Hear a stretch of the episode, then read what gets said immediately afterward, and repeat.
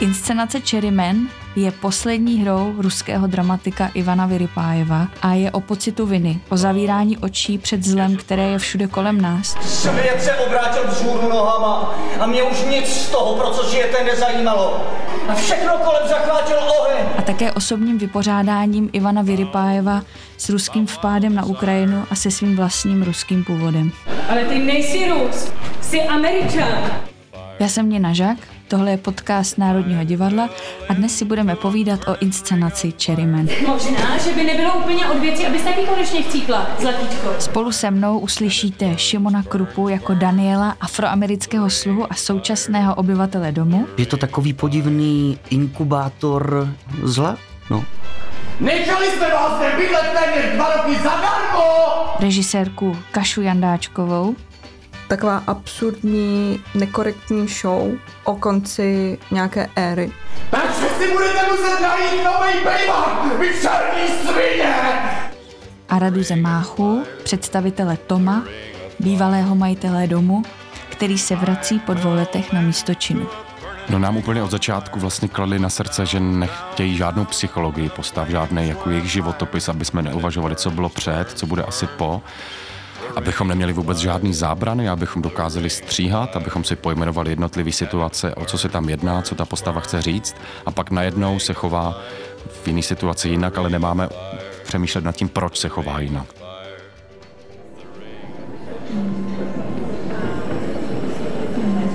Večerní představení Cherrymana začíná svým způsobem už v 18.50, protože to je vlastně chvíle, kdy začneme vpouštět diváky do sálu a je to také chvíle, kdy na jevišti už vidíme postavy, eh, postavy Susan a postavy strýčka Bernarda. Susan eh, v podání Jindřišky Dudziakové a Bernard eh, Vladimír Javorský a už jsou vlastně na jevišti a už obývají vlastně svůj dům a připravují ty diváky, takže to jsou vlastně akce, které se tam dějí paralelně.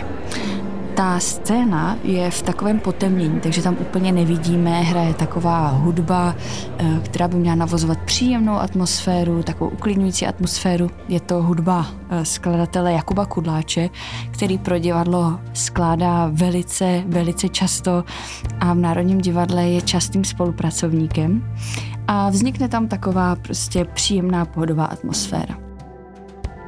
Ten dům, protože on je to opravdu monumentální scénografie svým způsobem. Nevidíme často ve stavovském divadle v současné době, že bychom vlastně rekonstruovali nějaký takovýhle prostor. A je to prostor obyvacího pokoje, řekněme. Je to vlastně veřejný prostor toho soukromého domu, takže my tam na jevišti vidíme různé sedačky, eh, křesílka, koberečky. Je to, jak říká scénografia Tereba, lounge. A ten prostor lounge je vlastně prostor, kde jsme zvyklí v tom domácím prostředí přijímat návštěvy. Bože můj, zdá se mi, že slyším zvuk přijíždějícího auta. Taky to slyšíš, Bernarde? To jsem jen vítr nese zvuky z dálnice. Mm, Ta scéna začíná tak, že uh, nervózně pobíhá po domě postava Susan, služka, a starší muž Bernard a ten, ten teda jako vykuřuje celý ten, očišťuje ten prostor, ale u té uh, Susan je vidět, že někoho očekává, že tam tak jako naklepává polštáře a pobíhá, uklízí. Pojď, dělej! Co když jsou to opravdu oni? Tome! Jerry!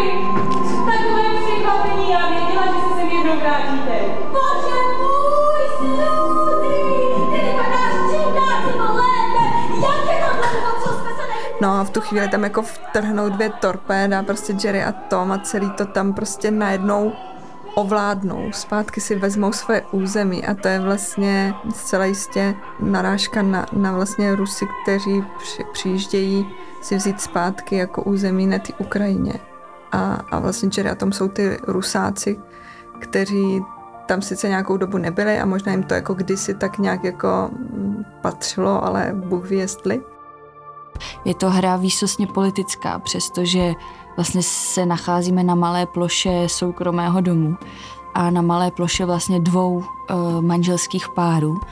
A Ivan Vyrypájev konstruuje svět, který je metaforou k nějakému velkému světu, k veřejnému prostoru, ale i k tomu jako globálnímu toho, co nás vlastně obklopuje.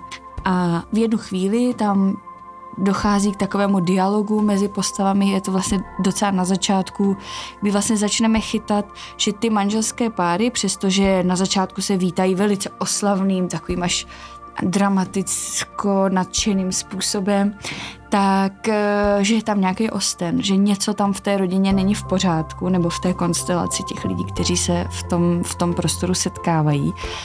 A uh, postava Jerry přichází a říká, Ach můj bože, tady je všechno jiné.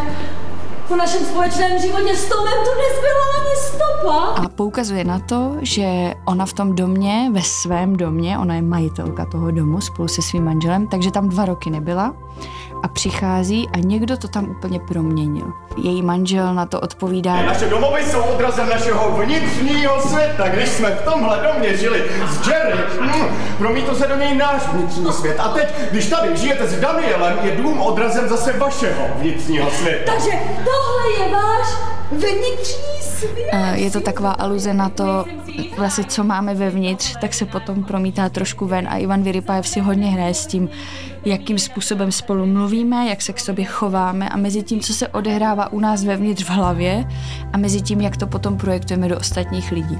Tohle mě na té hře strašně baví, protože on si s těma postavama vlastně hraje, on, ten autor je vlastně demiurg svým způsobem, protože on je může nechat říkat úplně cokoliv a sleduje vlastně, jak na to reagují ostatní.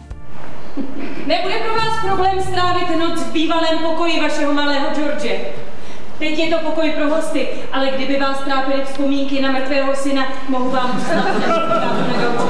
Nevím jak Jerry, ale co se týče mě, já osobně jsem se se smrtí George už dávno smířil. Tím spíš, že pro něj byla smrt úlevou. Vždyť víš, Suzy, že náš malý George byl od narození mírně řečeno zvláštní. Takže když došlo k té tragické události, v jistém smyslu se nám všem ulevilo. No, já si myslím, že je na tom jako nejzajímavější, že to, co si mnozí myslíme, nad čím uvažujeme a bojíme se vyslovit nahlas, nebo se za to stydíme, že nad tím vůbec uvažujeme, ty postavy opravdu říkají nahlas.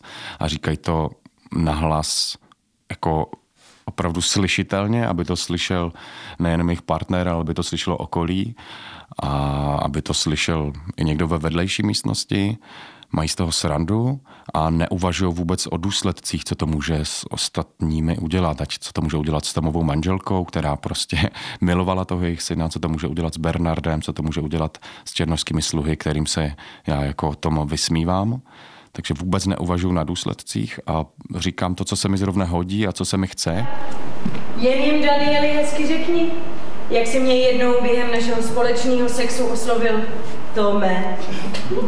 A potom, když došlo k vyvrcholení, opět jako vždy jenom v tvém případě, tak se mi přiznal, že vedle tebe máme ležet podle tvých snů na naší matraci z kokosových vláken.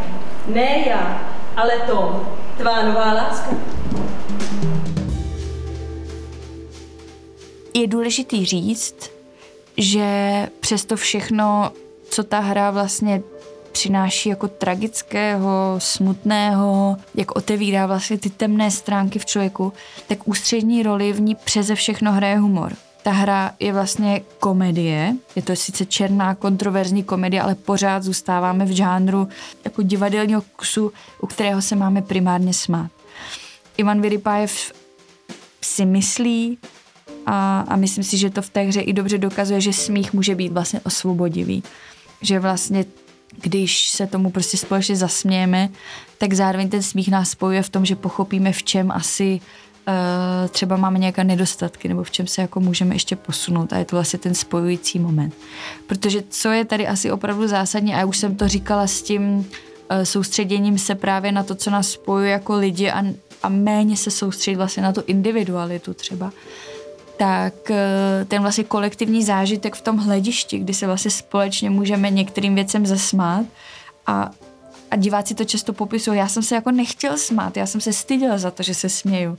Ale v tom kolektivním smíchu, když vidím, že můj soused to opravdu taky tak pochopil, tak je i nějaká jako úleva a nějaké smíření. A to je, to je jako hezký, hezký moment vlastně té hry a té inscenace. Zajímalo mě, jak Ivan Vyrypájev s humorem pracoval konkrétně u hry Cherryman, tak jsme si o tom popovídali a omluvte trochu zhoršenou kvalitu hovoru, protože jsme si povídali na dálku přes Zoom. М, Но я вообще думаю, что юмор — это одна из таких важных Myslím, že jedna z nejdůležitějších a nejvíc podstatných věcí v mé hře je humor. Respektive, jako režisér i dramatik se vždycky snažím, aby inscenace byla především vtipná. Humor nám dovoluje hlouběji chápat a znázornit myšlenku hry. A i když je příběh tragický, humor tragičnost pomáhá prohlubovat.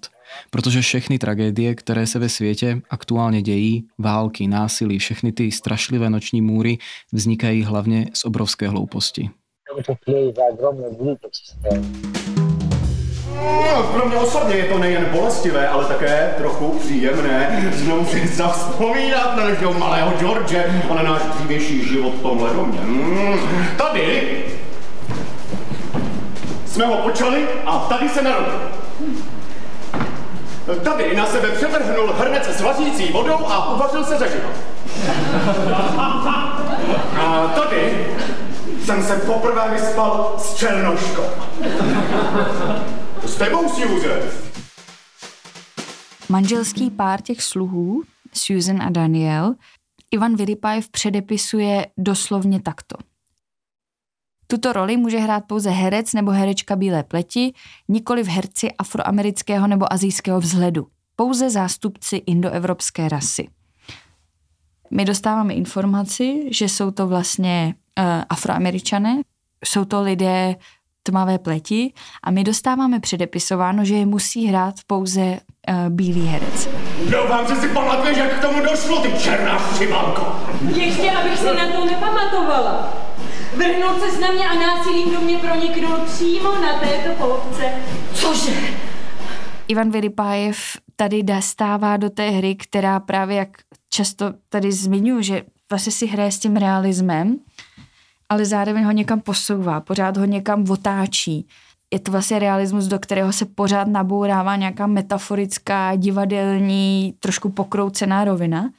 Eh, My se z těch slov, z toho, co ty postavy říkají, dozvídáme, že jsou to afroameričané, ale zároveň vidíme úplně vlastně běžné české herce. Vzniká tam určitá diskrepance mezi tím, jak se ten člověk vnímá, jak o sobě mluví, nebo jak o něm jako mluví ostatní a jak my ho vlastně vidíme jako diváci. Moc dobře víš, jak jsou barevní, homosexuálové, bisexuálové, pansexuálové, transvestiti, kominíci, feministky a postižení na všechno extrémně citliví. S nimi je lepší jednat v rukavičkách a zvlášť dnes, když je celá střední a východní Evropa ve válce, bychom měli na sebe být navzájem hodní. Další příklad rozporu mezi tím, co vidíme a co slyšíme, nebo mezi tím, co je objektivní pravdou a tím, co postavy o sobě tvrdí, je i příchod samotné postavy Daniela, bývalého sluhy. On přichází do toho domu a tvrdí o sobě, že je mrtvý. Přitom my vidíme fyzicky živého herce na jevišti a dokonce i postavy se vztahují k té postavě tak, že on se opravdu vrátil fyzicky domů. Ahoj. Rád vás všechny vidět. Hlavně vás, Tome a Jerry, to je ale překvapení. Ale nemám pro vás dobré zprávy. Dnes v noci jsem se zabil. Hřevíkem, který mi půjčil spoluvězeň, na celé jsem si podřezal žíly, ale podrobnosti později. Stručně řečeno, jsem mrtvý. Můžu dál?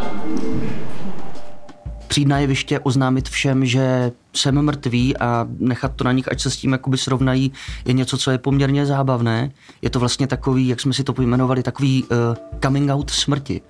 A myslím si, že si to vlastně zároveň uh, může hrát i s těma rovinama, které jsou jednak dějové, že ty postavy k tomu musí zaujmout nějaký vztah, ale zároveň je to takový zvláštní performativní moment toho, jako co to teda je.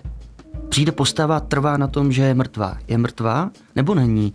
Ty dveře nejsou úplně jako dovřené a to je možná i odpověď na to, jak vlastně na to reagují ty další postavy, které to buď přijmou rovnou jako za fakt, že teda tak samozřejmě, tak seš mrtvý a tak jo, tohle jsou ty karty, se kterými hrajeme, a nebo si to zároveň tak trochu jako ověřují a snaží se na to přijít, jak to teda vlastně je. Opravdu si mrtvý, jsi si jistý? Pane Bože, Danieli, náš milovaný Danieli, co je s tebou? Teď ti to říkám. A umřel jsem. Bože, stvořiteli všech prznitech, pomoz nám odlišit pravdu tvé píčoviny od píčoviny tvé. No tak kdo to teď stojí před námi? Kdo jsi? No, kdo bych tak asi byl? Podle mě je to naprosto jasný. Já. Jestli je něco, co mě na psaní Ivana Vyrypájeva fascinuje, tak je to jeho způsob psát hry, že jde o jeho vnitřní polemiku, že mám pocit, že sám se sebou vede dialog, přestože je to bytostně dramatický žánr, bytostně dramatické situace, je tam víc postav, které si povídají, ale já furt z toho cítím, že on sám si tím řeší nějaké svoje vlastní otázky, svoje vlastní postoje. Například, když postava Daniela přichází a tvrdí ostatním, já tady nejsem, já jsem mrtvý, mě už se vaše rozpory, mě se vaše konflikty, mě se to, co vy tady řešíte, už vlastně nedotýká. Tak cítím, že to je jako kdyby jeho vlastní odpověď na to, co by nejradši udělal. On by nejradši řekl, já jsem mrtvý, mně už je všechno jedno. Jsem mrtvola. Konec prvního dějství. Prosíme všechny, aby zůstali na svých místech. Přestávka mezi prvním a druhým dějstvím nebude trvat více než dvě minuty. Ta hra je psaná ve třech dějství s docela složitýma scénickýma poznámkama a s různýma upozorněníma, co, co diváka čeká a jak se má při tom dějství chovat. Myslím si, že to tam Ivan napsal, aby to mohlo působit jako klasické drama. Vlastně trochu zvyklal toho čtenáře nebo potažmo toho diváka. A v, až v průběhu si divák vlastně začne uvědomovat, že vlastně vůbec není v, jako v, v nějakém normálním světě a v nějakém běžném dramatu. Zastav se. Osvobodí se. Uvolní se. Ale celý se to postupně jako rozpadá a je to čím dál tím víc absurdní a člověk i vlastně zpětně si říká, aha, takže to, co jsem předtím jako slyšel nebo viděl, vlastně nebylo úplně pravda, nebo ne, nebylo to myšleno vážně. Bernard veškerou vinu za všechno bere na sebe, ale Daniel je přesvědčený, že všechnu vinu za všechno mají všichni ostatní. A hlavně holuby a KFC. KFC? Ano, KFC. Daniel je přesvědčený, že bylo založeno tajnou satanistickou organizací a představiteli Ku Klux Klanu. A že pokud americká vláda nepřijme potřebná opatření k odhalení téhle satanistické organizace a nezatkne její bílé židozednářské investory, bude Daniel nucen jednat na vlastní pěst. A toho já se bojím ze všeho nejvíc. Jsme v Americe. Ta hra je výsostně zasazená do prostoru Spojených států amerických. A píše ji ruský autor. A tady tenhle ten rozpor mezi tím, a já to tam i cítím, že to je trošku ale jako ruská Ivanova představa o Americe, jo? že tam možná i tím letím ta diskrepance vlastně zajímavě vzniká a vědomně vzniká, že to nejsou eh, jako reálné spojené státy, ale to i naše představa nás lidí a zejména jako v tom českém kontextu, v tom postsovětském kontextu, jak my si tu Ameriku jako představujeme. Já si myslím, že to samozřejmě není o Americe, o vysmívání se americkému světu, je to o vysmívání jako se nám, o naší o našem absurdním chování, jak říká Vyrypa je vlastně v nějakém rozhovoru a proto napsal absurdní komedii. A jak on i sám někde v nějakém rozhovoru snad řekl, tak ta Amerika pro něho je nějak zástupná, je to jakási maska, protože se vytvoří fiktivní svět, v něm fiktivní postavy, ale zároveň ty postavy odrážejí celý svět. Вообще это, это такой типичный классический прием, Jde o techniku, která se kdysi používala ve starověkém Řecku. O přenesení událostí nebo děje do jiného státu, v němž autor nikdy nebyl. Право, перса э, и так далее. То есть, э, э, Софокл, Еврипид. Ve staré řecké tragédii to bylo běžné, třeba u Sofokla nebo Euripida. Takový přenos je potřebný. Autor se tak odpoutal od běžného života, od cenzury, ale hlavně vytvořil smyšlený umělecký svět. Дании, хотя говорят, что Шекспир никогда не был Ani Shakespeare neznal detaily a záludnosti politického života v Dánsku nebo v Benátkách a přesto tam umístnil příběh Hamleta či Otela. Záměrně jsem taky použil rytmus broadwayských inscenací z doby Artura Millera. Moje hra je divadlem na divadle. Rytmus slov je schválně velmi umělý a divadelní. Je to jediný způsob, jak vnímat krutost skrze poezii a divadelnost. To, to, to, на сцене стоит сценография реалистическая и разыгрывается сюжет. Původně hru měl režírovat sám Ivan Vyrybajev, mělo to být vlastně taková kontinuita mezi tím, že on tu hru vlastně napíše eh, a potom ji vlastně uvede na jevišti a bude to vlastně celé jeho takovéhle komplexní dílo. On přijel do Prahy v roce 2022 na podzim na Pražské křižovatky na festival, který Činohra pořádá uh, už vlastně s tím vědomím, že pro nás tu hru bude psát. Ty diskuze probíhaly vlastně krátce po té ruské invazi, protože Ivan Vyrypajev měl spoustu domluvené práci mimo jiné i na Ukrajině a různě jinde.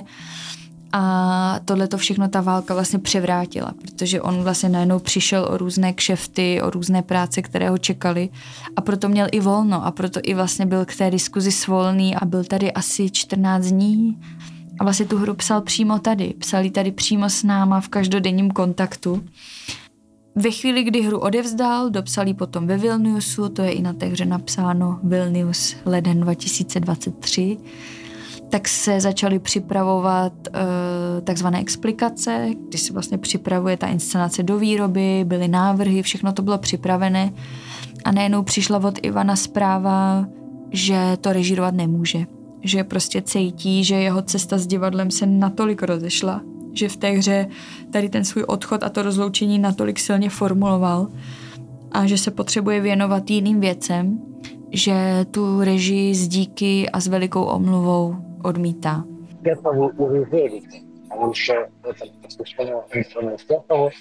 Prostředí divadelního sálu mi už nevyhovuje. Vlastně divadlo jako takové, jak většinou funguje, mi už nevyhovuje. Diváci přijdou, na inscenaci zvléknou si kabáty, dají je do šatny, pak jdou do bufetu, pí, jedí, sednou si a rozvalení téměř pololežící sledují představení jako doma na gauči nebo v křesle. A pak jen tak odejdou. Já chci, aby to celé dávalo nějaký hlubší smysl. Psát hry pro podobné publikum je tvrdá práce, která mi za to už nestojí. Ivan si otevřel ve Varšavě centrum, eh, které se jmenuje House a je to centrum, které se věnuje pomoci a podpoře běloruským a ukrajinským uh, uprchlíkům. A Ivan si vlastně z umělce, dramatika a režiséra proměnil v jakéhosi manažera a koordinátora uh, tadyhle toho centra a manažera života tady těch lidí za které cítí jako ohromnou zodpovědnost a je to jako jeho způsob, jak jsem to já jako pochopila, jako jak dojít k nějakému vykoupení a odpuštění.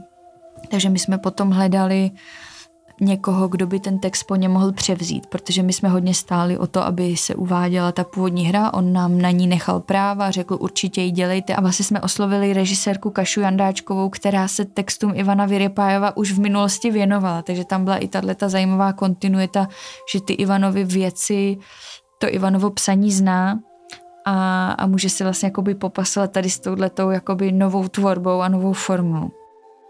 Cherryman je taková absurdní, nekorektní show o konci nějaké éry.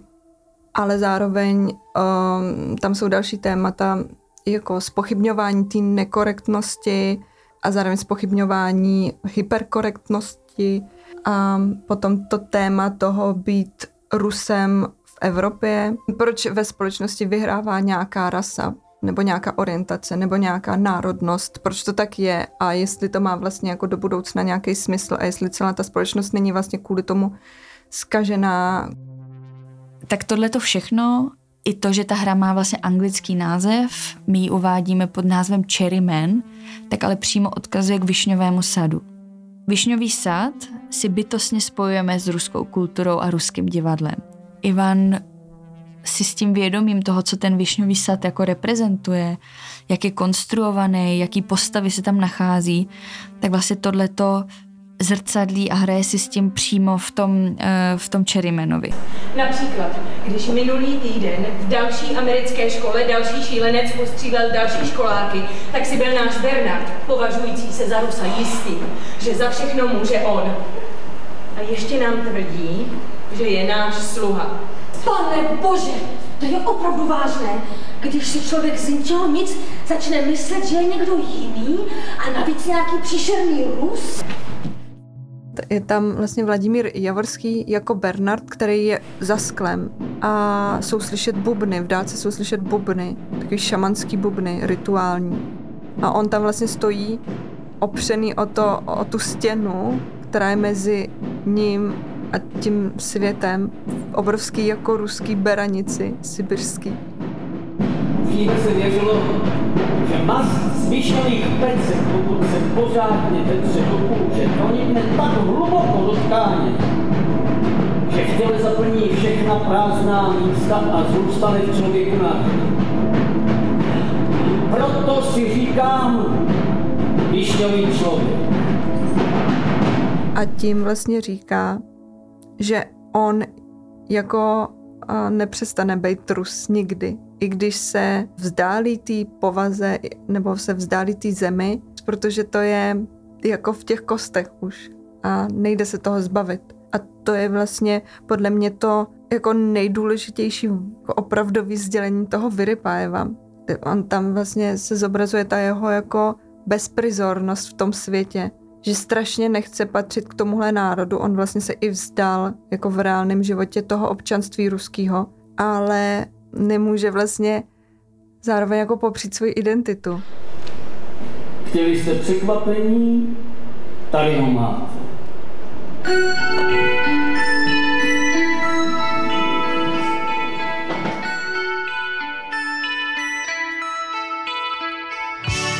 Hvězdičko blízkavá,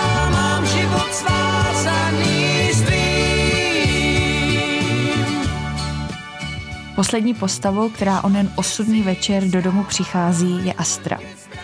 Astra znamená hvězda a hvězda je ohromující zář, ale zároveň je to i oheň. Oheň, který oslňuje, ale zároveň spaluje. A to je to, co vlastně Astra do toho domu nakonec přináší.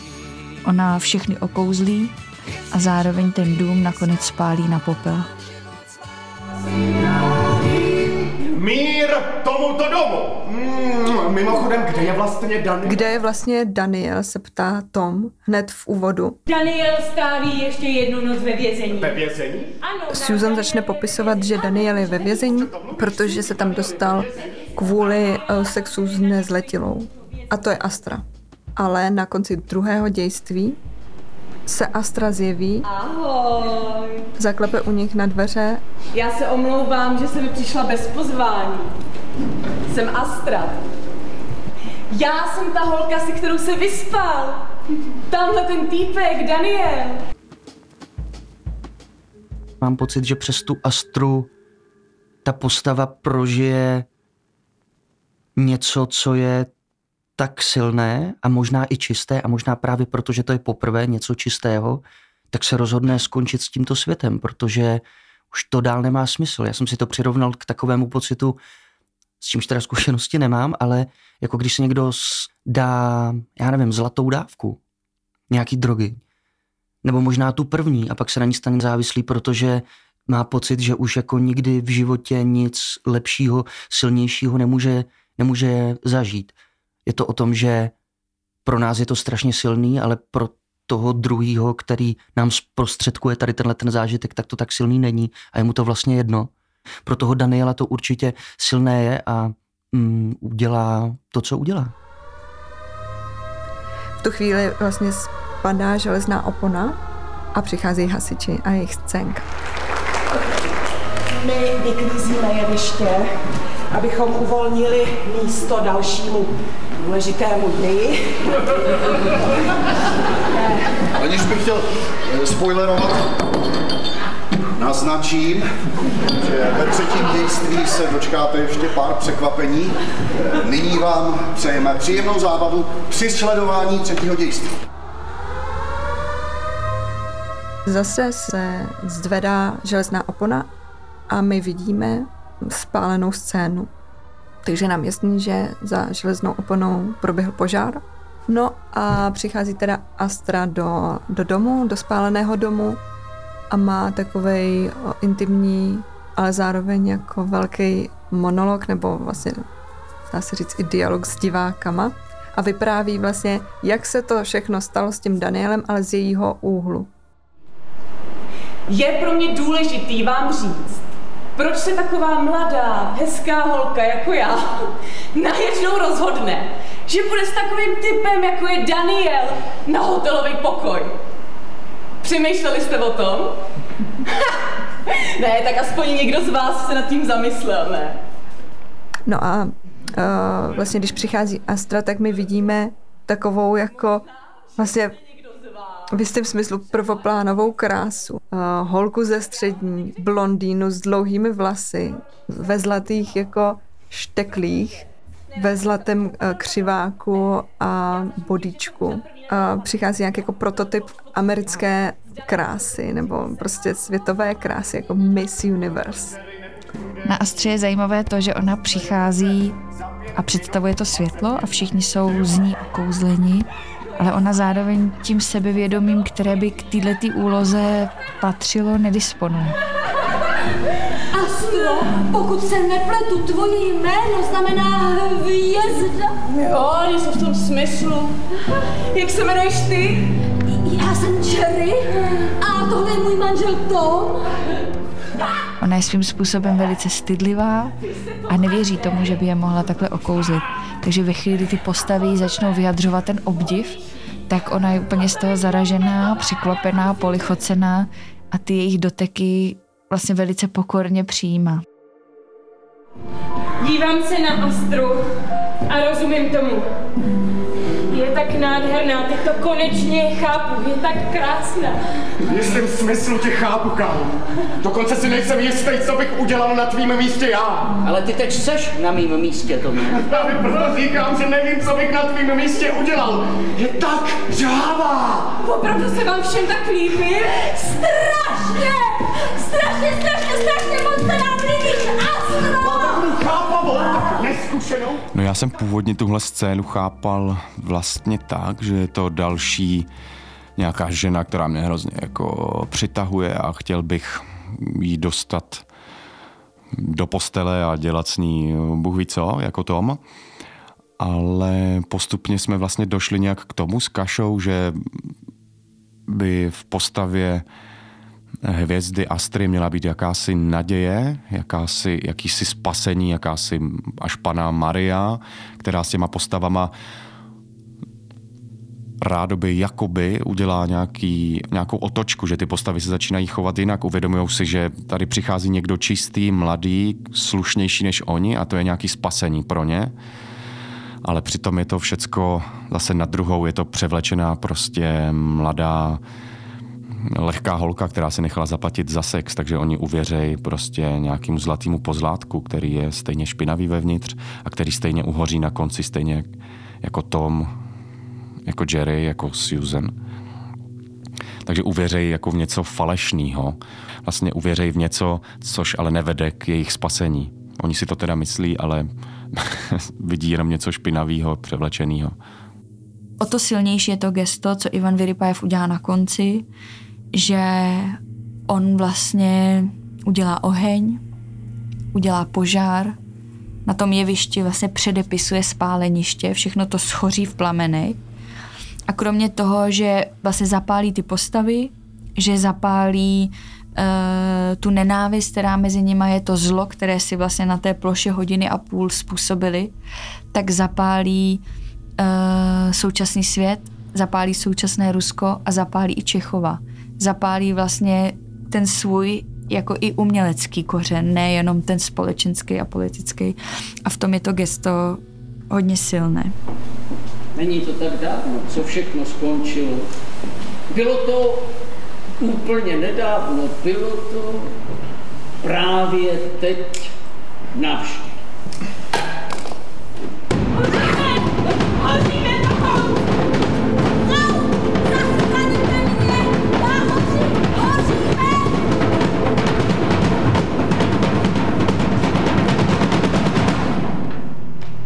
Potom, co vlastně všechno jako vyhořelo, co my vlastně vidíme, to spáleniště, je tam i trošku jako divadelní hra s tím, že to spáleniště je nerealistické, je takové kašírované, my tam vidíme zase tu diskrepanci mezi tím, že o tom mluvíme jako o fatálním ohni, fatálním jako spálení a herci se tam vlastně svíjí, ale reálně my víme, že se svíjí a za chvíli se zvednou.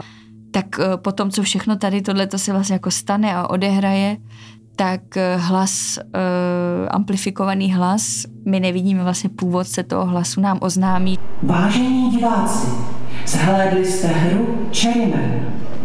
Epocha, ve které se psaly a inscenovaly podobné divadelní hry, skončila. Navždy. A Vyrypajev si vyřídil účty se všemi, se vším, všechno to zapálil, všechno, co ho vlastně do té doby svazovalo, tak hodí jako na hromadu. A, a on vlastně i nám řekl, tohle je moje poslední hra, já už nebudu psát. My nevíme, jestli to opravdu dodrží, ale v tuhle tu chvíli on opravdu s psaním skončil.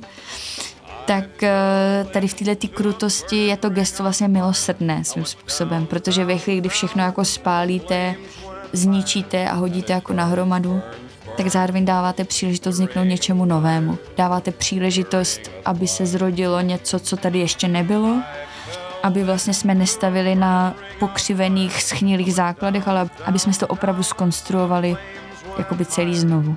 A to mně přijde silný poselství. Podcast k jádru věci vyrobilo Národní divadlo ve spolupráci se Storylab Audio. Podcastový kanál Národního divadla můžete odebírat na Spotify, Apple Podcasts a všech podcastových aplikacích. Děkujeme, že nás posloucháte. Naslyšenou u dalšího dílu a naviděnou v divadle.